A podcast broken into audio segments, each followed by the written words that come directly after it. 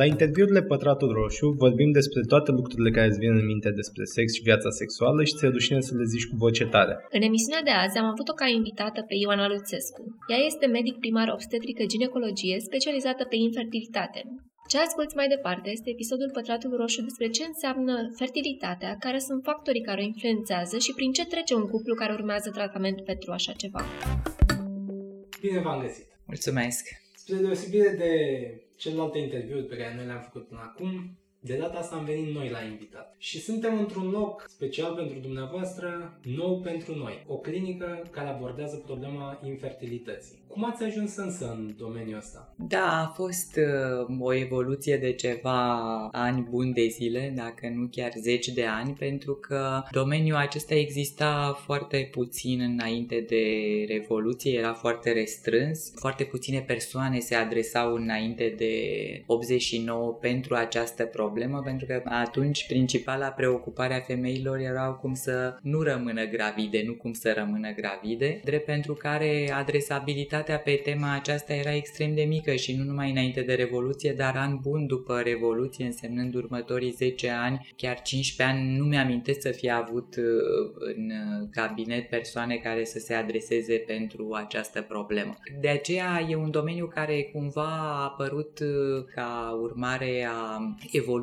societății în toată această perioadă și care ține de evoluție economică, politică și așa mai departe, încât uh, practic practic putem vorbi că au început să apară clinici de infertilitate undeva după anul 2000. Cam așa a fost timingul. Ceva, ceva înainte, dar sporadic, dar efectiv mai clinici mai multe și mai mulți doctori preocupați pe tema aceasta după anul 2000. Deci numai de vreo 15-20 de ani nu avem o istorie foarte lungă în acest domeniu și înainte de apariția unor clinici specializate, cine ar fi putut da un răspuns în uh, Se adresau tot către medicii, uh, către medicii ginecologi. De fapt, uh, noi, ca să zic așa, ceea ce facem în general, facem o facem obstetrică ginecologie cu caracter general, adică cumva abordăm toate domeniile fără să fim supra-specializați în ceva și asta supra-specializarea în obstetrică ginecologie, adică doctor care se ocupe special de diagnostic prenatal sau special de infertilitate sau special de ginecologie patologie oncologică. Au apărut mai mult în ultimii 10 ani această tendință la supra-specializare care este normală și benefică pentru, pentru pacienți, dar nu a apărut decât în ultimii 10 ani. Cât de gravă e problema poluării în prezent?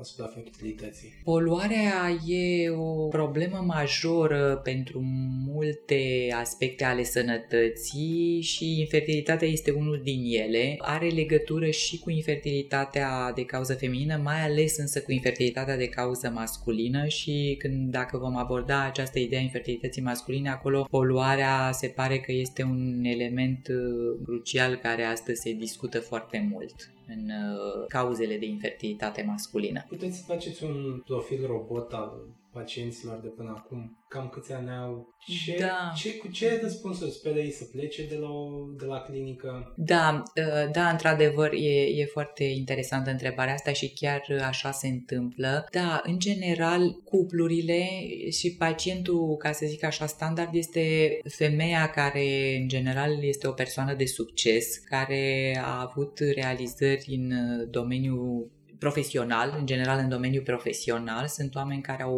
uh, de cele mai multe ori o bună educație scolastică și care au, și-au centrat viața pe realizare profesională, de aceea cumva au lăsat aspectele personale undeva în background și atunci vin către undeva după 38 35-38 de ani spre 40, pentru că realizările profesionale sunt uh, bine structurate și atunci încep să se gândească și la realizări personale. Și atunci, ca să zic așa, portretul robot este femeia de succes care vine în jur de 40 de ani și care își dorește să rămână gravidă și cumva, din păcate, nu realizează că biologia nu ne așteaptă să ne realizăm profesional uh, și așa și că de foarte multe ori 38-40 de ani este relativ târziu pentru fertilitate și intervin probleme serioase. Da, bineînțeles, oamenii își doresc cât mai repede, adică așa cum au reușit profesional, sunt oameni care în general uh, au uh, imaginea unor uh, deadline-uri pe care ți le pui și pe care le realizezi dacă ești suficient de harnic și așa, pe când aici nu funcționează lucrul ăsta. Aici aș vedea, sau am întâlnit cele două situații destul de ciudate cuplurile au credința că fertilitatea vine cumva în timp. Să zicem că nu vor neapărat copii atunci când se căsătoresc la 25 de ani, 30 de ani, dar poate pe 5 ani, 10 ani, cumva o să se întâmple și asta e. Și după aia este problema biologică. Adică chiar nu pot. Poate au încercat.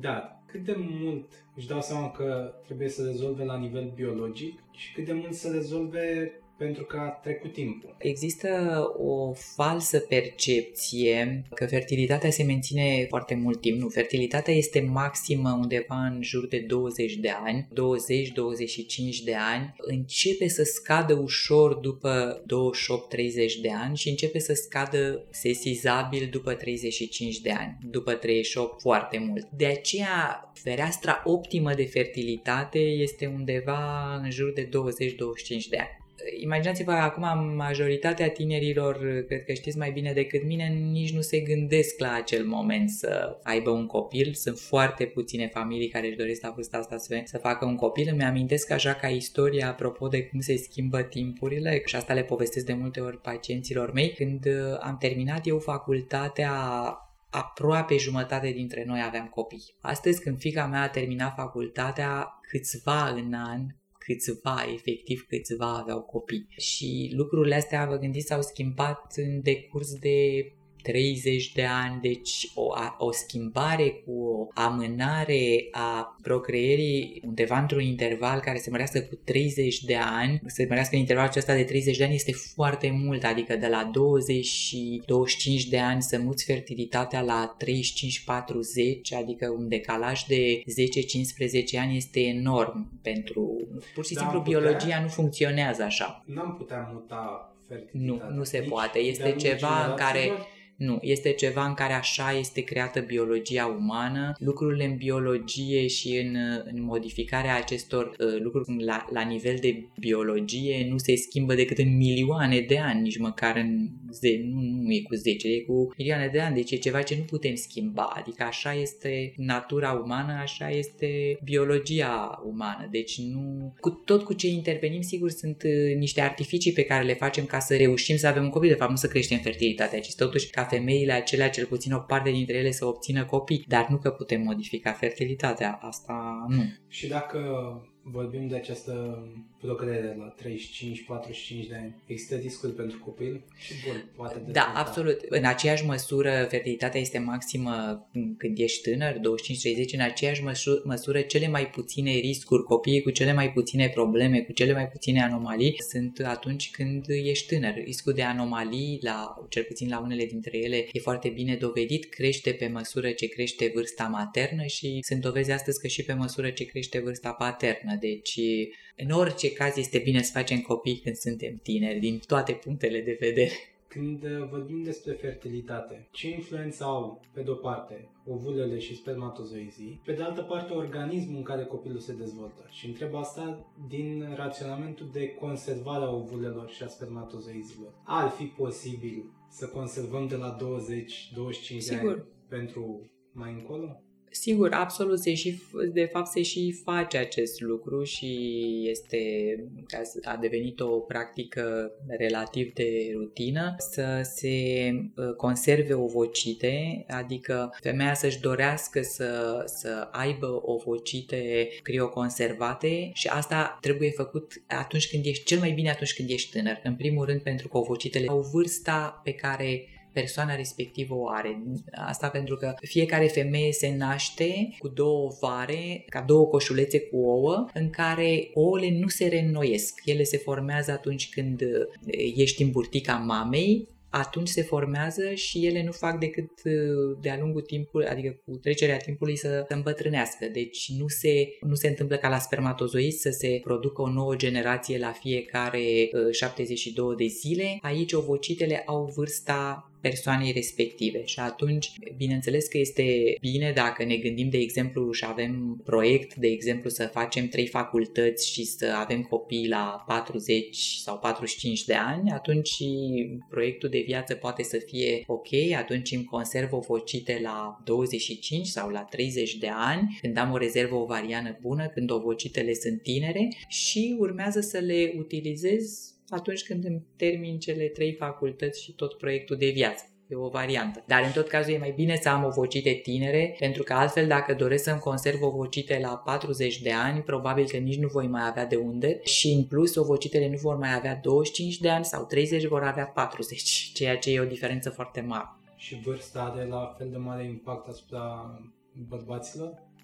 Adică nu, impactul, nu, impactul la bărbați este mult mai mic pentru că, ă, așa cum spuneam, spre deosebire de ovocite, spermatozoizii se reînnoiesc la fiecare 3 luni ceea ce înseamnă că o nouă, o nouă generație de spermatozoizi apare din 3 în 3 luni. Este, spermatozoidul e o celulă tânără aproape în mod permanent, spre deosebire de ovocit, care este o celulă ce s-a format atunci când am fost în burtica mamei. Dar, sigur, cu timpul și în procesul de formare a spermatozoizilor apar probleme, de aceea, în general, fertilitatea scade la bărbați peste 50 de ani, din, sigur, alte motive. Apar mm, boli cardiovasculare, apar mai frecvent diabet, apar alte, alte boli asociate care afectează și formarea spermatozoizilor. Când vorbim de probleme de fertilitate, aș vrea să ne împărțim între cele două genuri și începem cu femeile. Care sunt cele mai mari probleme pe care le-ați întâlnit? Problemele, în general, nu sunt mari sau mici. De foarte multe ori problemele se datorează, de multe ori se datorează ambilor parteneri în aproximativ 15-20% din cazuri ambii parteneri au probleme. De aceea trebuie, e foarte important că trebuie investigați ambii parteneri. E foarte important pentru că trebuie să vină împreună la, la control și la, la consult. E bine și pentru că și bărbații trebuie să înțeleagă că pot să aibă probleme și cum putem să le rezolvăm și mai ales că un copil uh, provine din doi parteneri. De aceea trebuie să fim acolo lângă celălalt de la început înainte de a ne dori să avem copil, când avem copil și apoi când creștem copilul. Deci trebuie să fim împreună încă din primul moment. Și de aceea e, e foarte normal și noi încurajăm ca partenerii să vină împreună la, încă de la primul control. E, și e foarte important și pentru susținerea emoțională, pentru că de foarte multe ori infertilitatea vine cu o foarte, foarte mare încărcătură emoțională, care, incredibil, dar este foarte greu de suportat, pentru că afectează cumva identitatea persoanei respective. Dorința de a procrea este una din dorințele fundamentale ale ale omului și atunci în momentul în care simți că ai o problemă în ecuația de bază a existenței tale, atunci asta te lovește foarte tare emoțional. Și de aceea de cele mai multe ori pacienții nu reușesc să ducă la capăt tratamentele și nu reușesc să aibă un copil pentru că de fapt renunță că, pentru că nu mai pot să suporte presiunea psihică a tratamentelor, a investigațiilor, a problemei în sine atunci când sunt doi, lucrurile astea se mai împart în, în cuplu și fiecare mai preia o parte din, din toată această greutate. Dar ați putea menționa trei probleme genetice, să le spunem, sau biologice, pentru femei și pentru bărbați? Sigur, există probleme frecvente pe care le întâlnim la femei. Cel mai frecvent întâlnim uh, infertilitate de cauză tubară, adică atunci când trompele sunt afectate. Întâlnim infertilitate de cauză endocrină, care se referă la ovulație și la problemele anovulatorii. Întâlnim infertilitate legată de cauze autoimune. Endometrioza este unele, una din cauzele frecvente de subfertilitate și sigur sunt și alte, dar să le spunem așa pe cele mai frecvente. La bărbați una din problemele cele mai frecvente este o spermogramă care este suboptimală. În analiza ejaculatului există niște analiza ejaculatului care înseamnă o analiză care se numește spermogramă și în această analiză există mai mulți parametri care dacă sunt optimi în general reușești să obții o sarcină în următorii 2 ani. Se cheamă time to pregnancy, adică cât timp ia unui uh, bărbat să reușească să procreeze într-o relație normală. Și când acești parametri nu, de exemplu, numărul de spermatozoizi sau mobilitatea sau morfologia spermatozoizilor, când acești parametri nu sunt optimi, există o așa numită subfertilitate și atunci poate că ne ia mai mult, că ia mai mult timp, mai mult de 2 ani sau poate, în contră, parametrii fiind atât de, uneori parametrii sunt atât de modificați încât pot să dureze ani de zile sau uneori chiar să nu poată să aibă copii. Sigur că există soluții pentru toate aceste probleme identificate corect, fiecare tratament se adresează specific probleme respective. În România ne confruntăm cu un stereotip, că cel mai des femeia e blamată că nu rămâne gravidă. Și asta e o credință întâlnită mai ales în mediul rural, dar da. a prins rădăcini și în mediul urban. De ce? Există date care să arate științifice, o statistică mai des femeile suferă de infertilitate decât bărbații? Nu, nu. Este pur și simplu, sunt credințe legate de, de cultura fiecărui popor, cu cât ne îndreptăm mai spre est, cu atât există acest concept, e pur și simplu legat de educație. Problemele sunt în general numai la femeie sunt în 40% din cazuri, numai la bărbat în 40% din cazuri, iar în 20% din cazuri sunt probleme combinate, adică țin și de partenerul de sex masculin și de sex feminin. Deci nu sunt mai multe probleme la femeie decât la bărbat. Bărbații sunt în aceeași măsură pasibili de a avea probleme ca și femeile și se pare că poluarea va crește rata infertilității masculine într-un Ce mod chiar îngrijorător. Afectează procesul de formare a spermatozoizilor pentru că bărbații înțeleg mai bine acest lucru. E ca și cum obținem o mașină la capătul unei benzi de lucru. Pe banda de lucru pot să intervină tot felul de probleme și atunci să nu mai obții etalonul pe care ți l-ai propus, ci mașina să aibă diverse defecte, că e la carburator, că e la, că e la sistemul... Așa se întâmplă și cu spermatozoidul. Este o celulă care se multiplică și apoi se maturează de-a lungul unui, unui proces. De-a lungul acestui proces pot să intervină tot felul de probleme care să modifice structura spermatozoidului și în, în final capacitatea lui de fertilizare. Poate proces... transmite o afecțiune? Se poate și transmite o afecțiune pentru că el, nucleul, uh, poate transmite prin intermediul genelor și cromozomilor care sunt uh, la, la nivelul capului spermatozoidului, deci poate fi și genetică, dar pe lângă cele genetice sunt cele care pot să intervină de-a lungul acestui proces de formare a spermatozoidului. De cele mai multe ori sunt uh, molecule din mediul înconjurător, ceea ce se cheamă endocrine disruptors. Asta înseamnă molecule care se pot fixa pe acest lanț și care strică procesul de formare. Sunt molecule care sunt în toate noxele din jur, care sunt în uh, alimente, în, uh, deci în ceea ce mâncăm, în ceea ce respirăm, pentru că hormonii aceștia care sunt principal uh, un tip de estrogen, ei se fixează la nivelul acestui proces de formare a spermatozoidului și modifică tot acest complex. Asta se știe destul de bine, ca să zic așa, modul în care se produce această alterare a mecanismului de formarea spermatozoizilor, de aceea sunt cercetători și altfel uh, oameni care încearcă să vadă viitorul în această problemă și care spun că asta va fi de fapt una din cele mai mari probleme ale viitorului. Faptul că spermatozoidul este o celulă extrem de sensibilă la tot ce înseamnă aceast, aceste noxe din mediul înconjurător și că va fi o problemă foarte, foarte acută de viitorul chiar apropiat. Sună unii chiar, da, sună dezastruos, unii chiar se gândesc că specia umană poate să dispară tocmai pentru că va dispărea această celulă care e spermatozoid pe lângă amenințarea atomică, climat și așa mai departe și aceasta e una din probleme. Și asta e ceva mai tăcută. Și asta e ceva mai tăcută și da, nu, nu e așa de... Deși a apărut, au apărut articole și în uh, New York Times acum ceva un an, sunt uh, cercetători uh, suedezi care au demonstrat cum este cercetător care se numește Skakeber, care a făcut foarte multe studii pe această temă și sunt lucruri destul de bine demonstrate O să revin însă un pic la Da, ce avem ne-am în prezent. deviat. Avem vreun scenariu în care un bărbat să fie 100% infertil? Sau există acei parametri și doar Da, nu, nu, sunt, există și situații în care bărbatul poate fi infertil, pot să nu existe spermatozoizi în ejaculat, există situații în care datorită inflamațiilor, infecțiilor să fie obstruate căile de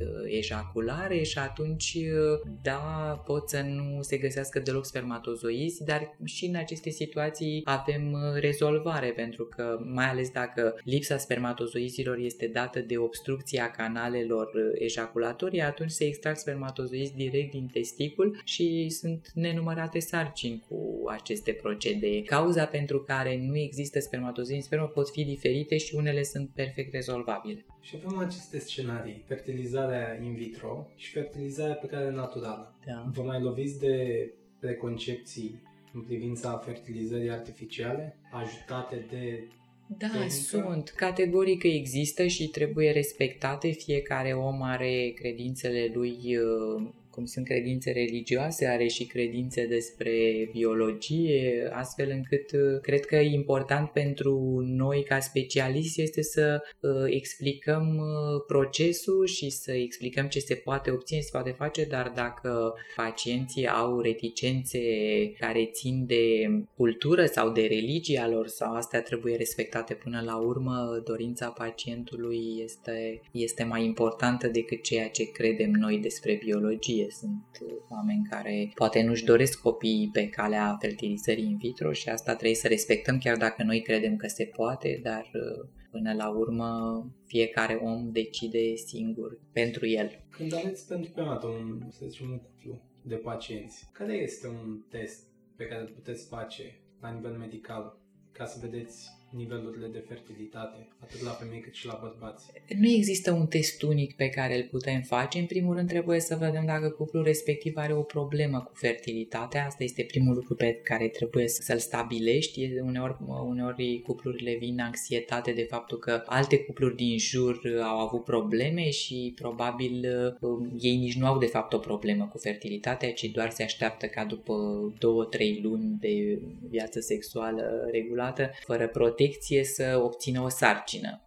Ori nu e cazul să ne gândim la infertilitate în cazul ăsta. Cuplurile sub 35 de ani trebuie să aștepte un an în general, asta este timpul, ca să zic așa, standard cât uh, se lasă ca să procreeze pe cale naturală și fără niciun fel de investigații, fără niciun fel de alte ajutoare. Dacă este peste 35 de ani, timpul se scurtează și în general uh, în loc de un an uh, putem să începem investigațiile după 6 luni. Dar în primul rând deci trebuie să stabilim dacă există o problemă de infertilitate sau de subfertilitate. Și apoi uh, nu există un test unic cu care să, care să vedem dacă e o problemă, ci sunt mai multe teste cât de bază, nu sunt foarte complicate. Există un, uh, o bază de investigații simple care se, se stabilește cu primul consult pe care pacienții îl urmează și atunci vedem cam pe unde ne situăm la următoarea consultație. Adică deja din prima consultație cu analizele date, practic la următoarea, la următoarea întâlnire putem deja să avem o imagine despre ce se întâmplă. Puteți estima ca un timp poate primi un cuplu un răspuns? Depinde ce problemă are, dar în general... Să zicem că nu e măcar una gravă. Da, exact. Dar în general, în decurs de până la o lună, undeva între două săptămâni și o lună, poate putem să avem o, o imagine destul de clară a uh, situației cuplului respectiv. Pentru că, ca în orice altă patologie medicală, trebuie să încercăm să găsim întâi o cauză și apoi să tratăm țintit cauza respectivă. Dar cum mi-ați prezentat până acum situația, jucați un pic și un rol de psiholog în discuția cu pacienții.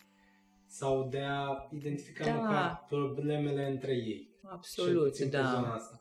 da. Și atunci, cine vrea mai mult copii? În cuplurile pe care le-ați întâlnit până acum. De unde vine de regulă? Cererea sună urât, dar până la urmă e o Da, cerere. înțeleg, înțeleg întrebarea. Nu, chiar, chiar n-aș putea să, să, să spun că mi s-a părut că atârnă mai mult sau în general cuplurile își doresc uh, vin, da, vin împreună, da, în general, sau chiar dacă vine numai femeia dintr-un cuplu, totuși lucrurile s-au discutat anterior, adică în general uh, ambii parteneri vor. Sunt foarte rare situațiile în care vine numai unul din parteneri și celălalt nu-și dorește. Există și așa ceva, dar uh, sunt foarte rare. În general, lucrurile au fost discutate anterior și poate numai unul dintre ei vine, fie din motive de timp sau organizare, dar uh, în general, cum spuneam, preferăm să vină împreună. Există în uh, foarte multe filme din America conceptul de mamă surogat, de a purta o sarcină până la termen. Se practică în România? S-a practicat în România, nu se mai practică acum. Mama surogat se referă la faptul că, într-adevăr, e, există o persoană care poartă o sarcină a cărei genetică nu este a ei, adică i-a fost implantat în uter un embrion de la un alt cuplu, asta pentru că cuplul care este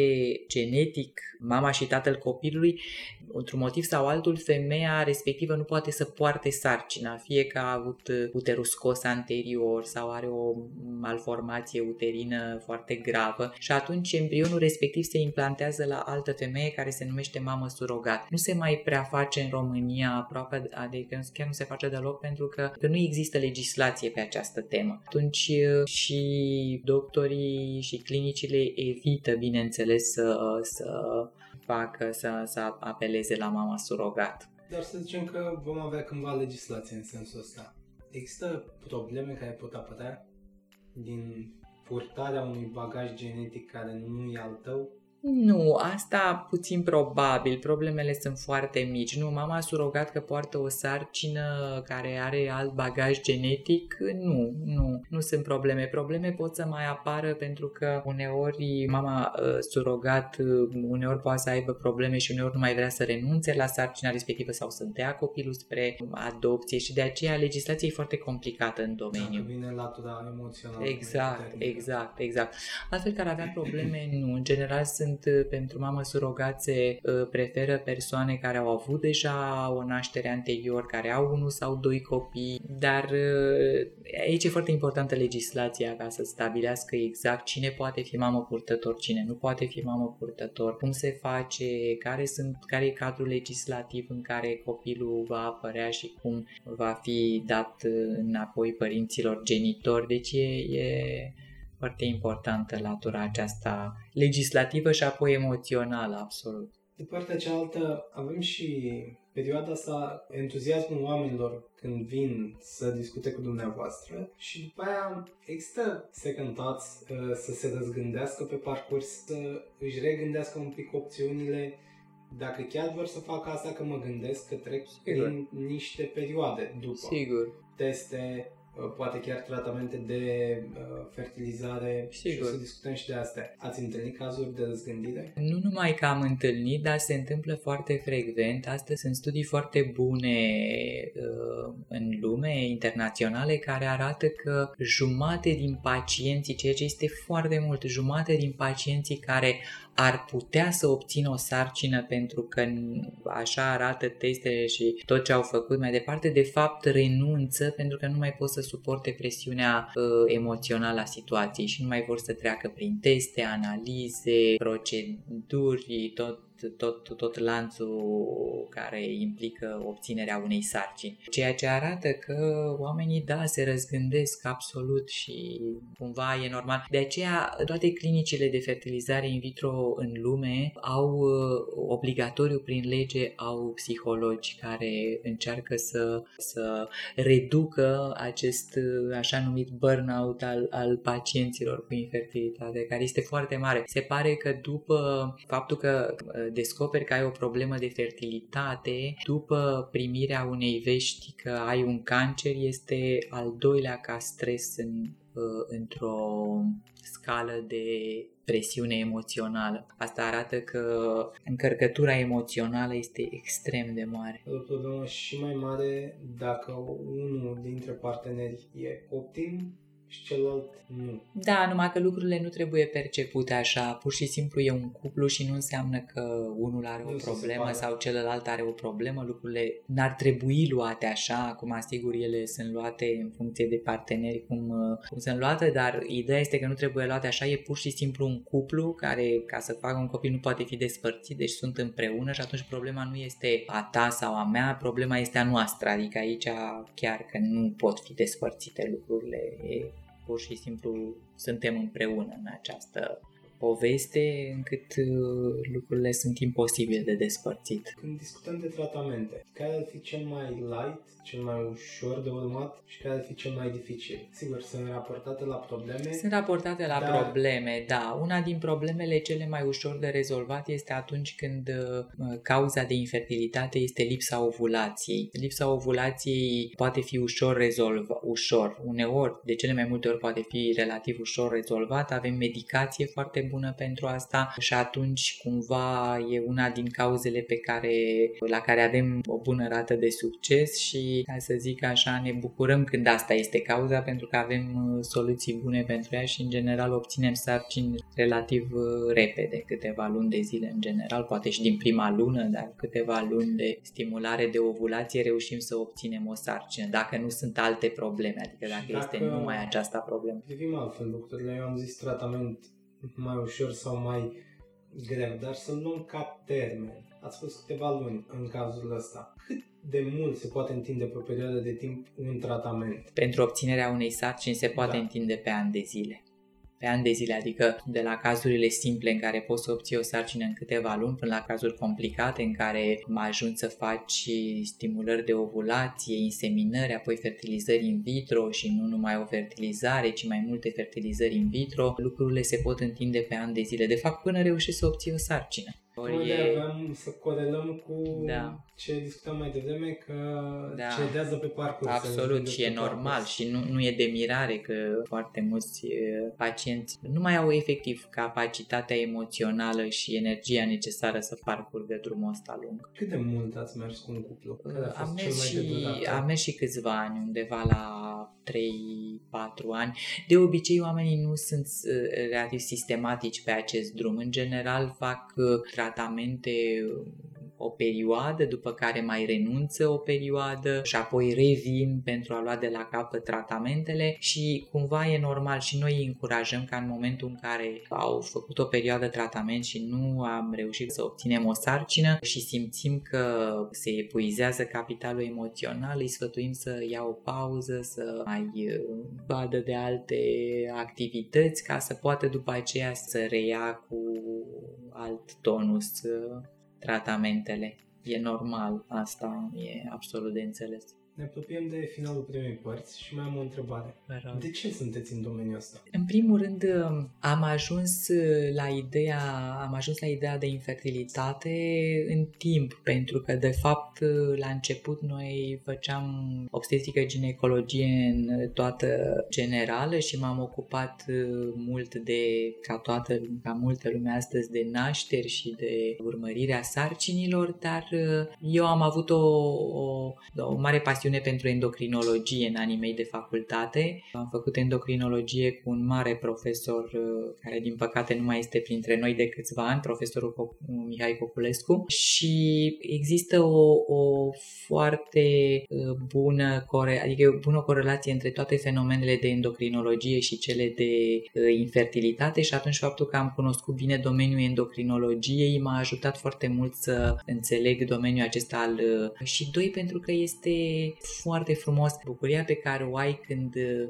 ești alături de un cuplu care obține o sarcină este foarte, foarte mare, este foarte emoționant. Chiar astăzi am avut o pacientă care așa am obținut o sarcină, mă rog, în, în, în, într-o situație mai, mai aparte și faptul că vezi cumva că ai rezultate acolo unde la un moment dat și tu ești destul de sceptic și te bucuri alături de oameni, da, cred că e ceva ce îți dă, îți dă energie pe mai departe. Altfel trebuie neapărat, adică simți că dacă de exemplu trece o lună sau poate mai puțin și nu vezi nici niciun rezultat și nicio sarcină, sincer încep să te deprimi și tu ca doctor și cum apare câte o sarcină și vezi câte un rezultat, gata, ei din nou avânt și lucrurile merg bine și ești e foarte, mulțumit și ei de la capăt. Pare un domeniu, chiar cu ce discutam mai devreme cu poluarea și ce, cât de rău poate să fie, Până acum a, a fost frumos. Până acum suntem vedem optimiști. Așa că vedem și da. mai departe da. ce întrebări a pregătit Dana. Eu vă mulțumesc pentru cele de până acum. Și eu vă mulțumesc pentru întrebări. Bine ați venit la partea cu miturile. Mulțumesc! La fel de interesant ca prima parte, probabil. Aici vom afla ce cred oamenii din online despre infertilitate. Și prima problemă întâlnită este că nu poți găsi infertilitate la două persoane care sunt sănătoase. Analizele le ies foarte bine. A, de fapt, ce definim ca sănătate e foarte relativ. Faptul că analizele ne ies bine, numărul unu, nu înseamnă că neapărat nu avem nicio problemă, dar sunt persoane normal, cum bine știți din jur, care pot să trăiască 90-100 de ani și să n-aibă niciodată copii pentru că n-au putut să aibă copii. Adică nu înseamnă că dacă nu avem copii, nu, ca sănătate nu putem fi în regulă. Altfel există și analize și investigații prin care noi confirmăm unei paciente, de exemplu, că nu are nicio problemă de sănătate în sfera genitală, dar uh, asta nu are neapărat legătură cu faptul că va rămâne și gravidă. Este cumva separat această problemă, adică este un detaliu de sănătate. Și că toți suntem la capitolul sănătate, sunt persoane care consideră că dacă în cuplu există partenera sau parteneră cu depresie, sau foarte stresat sau anxietate, adio infertilitate. Nu este chiar un mit uh, acesta. Da, stresul are multe legături cu infertilitatea. De fapt, una din principalele lucruri pe care le are este că atunci când muncim foarte mult, când suntem stresați pe o problemă, toate gândurile noastre, toate acțiunile noastre se îndreaptă către acea problemă care ne, ne ocupă toată sfera gândirii, drept pentru care nu, în primul rând, în, în asemenea situații, cuplul de cele mai multe ori nu mai are activitate sexuală, pentru că unul din partenerii nu mai este dispus, are alte preocupări, alte gânduri. Iar asta este unul din, din metodele prin care stresul reduce mult fertilitatea, pentru că, de fapt, reduce viața de cuplu. Bun, cu bolile mentale este, este mai complicată problema, este mai complicată pentru că depinde ce boală are, depinde ce tratamente face. Unele tratamente pot să uh, impună o amânare a fertilității uneori cu ani de zile pentru că depresia nu se rezolvă ușor și necesită timp mai îndelungat. Există și medicamente care pot să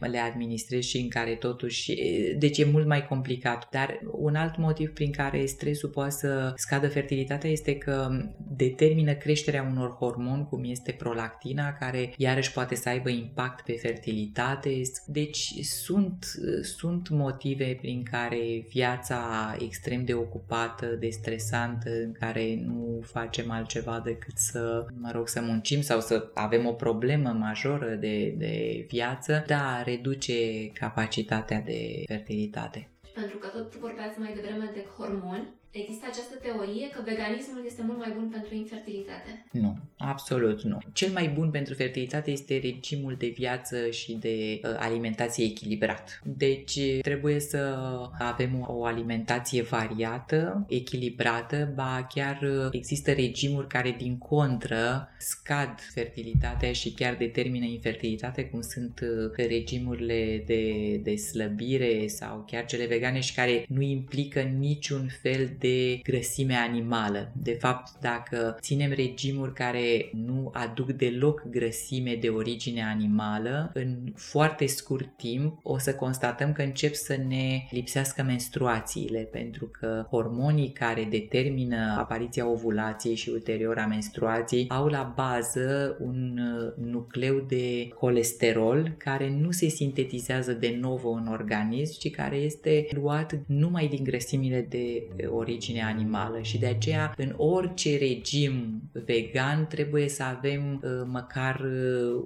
un pic de lapte, de unt, de grăsimi care să aibă nucleu colesterolic. Pentru că altfel organismul nu își poate sintetiza estrogenii și progesteronul. Ce le spuneți atunci persoanelor care consideră că ar trebui să ia suplimente nutritive, tinturi, tot ce înseamnă metode băbești, brânca ursului și alte lucruri de genul Da, acesta. da, da. Bun, acum Da, proliferează foarte mult toate aceste suplimente alimentare de toate felurile. Este, e, e mult de discutat pe tema asta. Suplimentele alimentare nu au nici de cum dovedită eficiența și nu este cum că nu ne fac rău, pentru că de fapt nu putem dovedi nici că ne fac bine, nici că ne fac rău sau nu ne fac nimic, deci pentru că ele n-au la bază studiile necesare care să dovedească că fac sau nu fac ceva. În general, pot să spun că noi doctorii folosim uh, ceea ce se numește medicația alopată. Medicația înseamnă medicamente care sunt foarte bine verificate, care au la bază niște studii pe niște criterii extrem de stricte care ne arată că medicamentul respectiv produce un efect și că acel efect nu are la bază o coincidență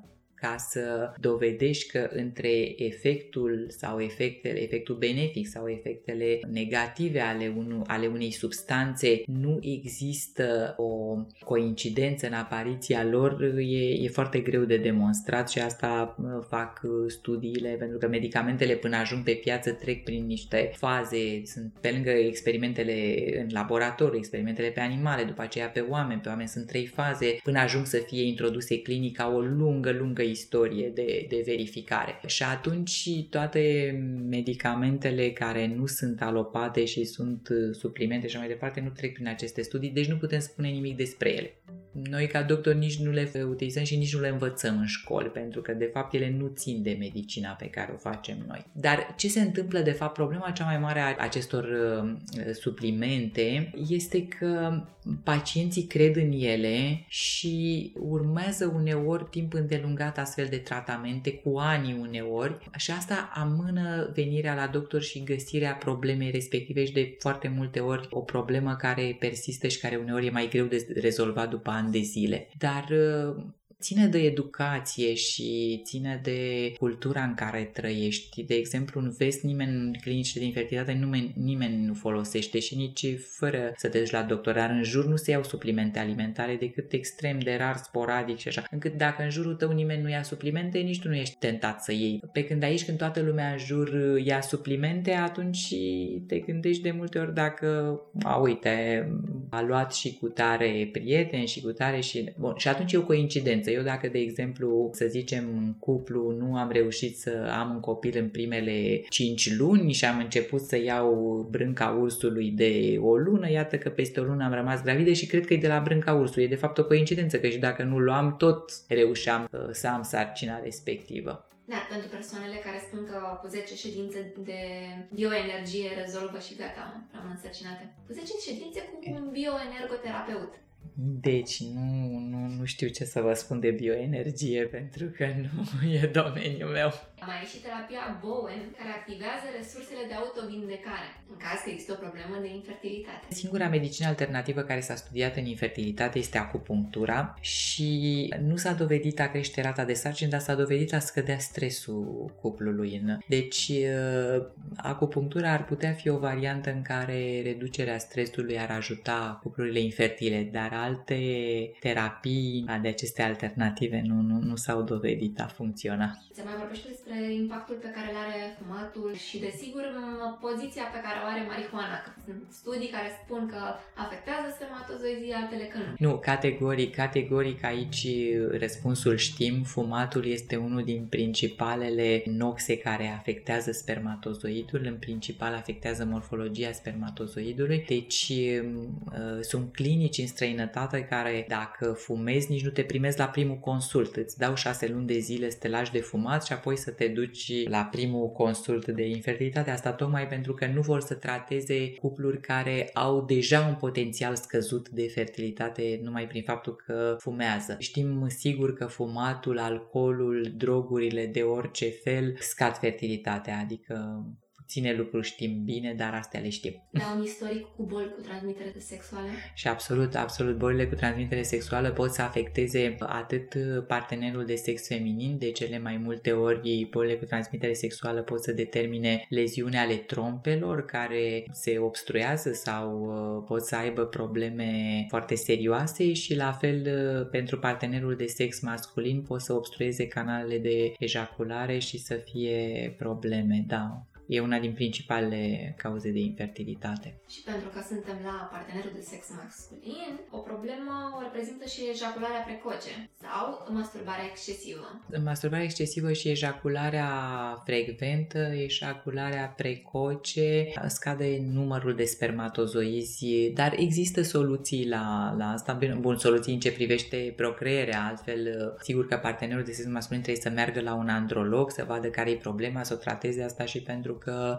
mai mult ca sigur vrea să o rezolve. Dar în ce privește procreerea, avem soluții dacă ejacularea este precoce și nu se face intravaginal, se pot folosi tehnici, de exemplu, de inseminare intrauterină, adică avem soluții pentru asemenea situații. Hainele strânte pentru bărbați chiar au un efect la partea Haine, da, ă, ă, într-adevăr, hainele strâmte la bărbați, ca și, de exemplu, mersul pe bicicletă sau, ă, iarăși, profesii care au un impact, vedem asta, sunt șoferii de cursă lungă. Asta pentru că toate aceste situații cresc cu un grad 2 temperatura de la nivelul scrotului și atunci creșterea temperaturii determină modificări în acest proces de formare a spermatozoidului de care am vorbit în episodul anterior. Adică creșterea temperaturii determină modificări în, în acest proces tehnologic, să zic, de formare a spermatozoidului. Este motivul pentru care tot ce înseamnă saună, băi fierbinți, lenjerie strâmtă, poziție în șezut mult timp pot să afecteze calitatea spermei. Există această idee că în cazul bărbaților un regim fără gluten e mult mai bun pentru tot ce înseamnă fertilitate. Nu, asta este ceva ce nu s-a demonstrat categoric. Nu, în general, omul, așa ca biologia, a fost făcut să, să mănânce divers, adică să fie omnivor, ceea ce înseamnă că trebuie să aibă și produse din uh, carne și grăsime animale și legume și fructe, deci clar cea mai bună este alimentația variată. Pentru ambii parteneri. Da. Și ultima și cea mai ciudată pe care am găsit-o, într-un cuplu în care femeia e perfect ok, bărbatul poate, ca în cazul ei, să nu aibă spermatozoizi ok, dar cu altă femeie să aibă. Ai, nu este chiar așa. Există foarte rare situații în care să existe o, o așa zisă incompatibilitate, deci nu e chiar o incompatibilitate, de fapt asta se referă mai ales la bagajul genetic al spermatozoidului și al ovocitului, dar aici se duce foarte mult pe genetică, în sensul că există uh, oameni care sunt purtători al unor gene autozomale sau recesive care dau anumite boli și în momentul în care se întâlnesc un ovul ovul care are o, o boală gravă și cu spermatozoid care are aceeași genă pentru boala gravă respectivă, este posibil ca ei să nu formeze embrioni. Sunt posibile, dar sunt cazuri rare și dacă le testăm genetic și astăzi genetica a avansat foarte mult și putem testa tot genomul, deci toate cele 22.000 de gene, deci putem să determinăm cauza. Nu e atât de frecvent, sunt rare situațiile acestea. Atât a fost. Mulțumesc! Și eu mulțumesc!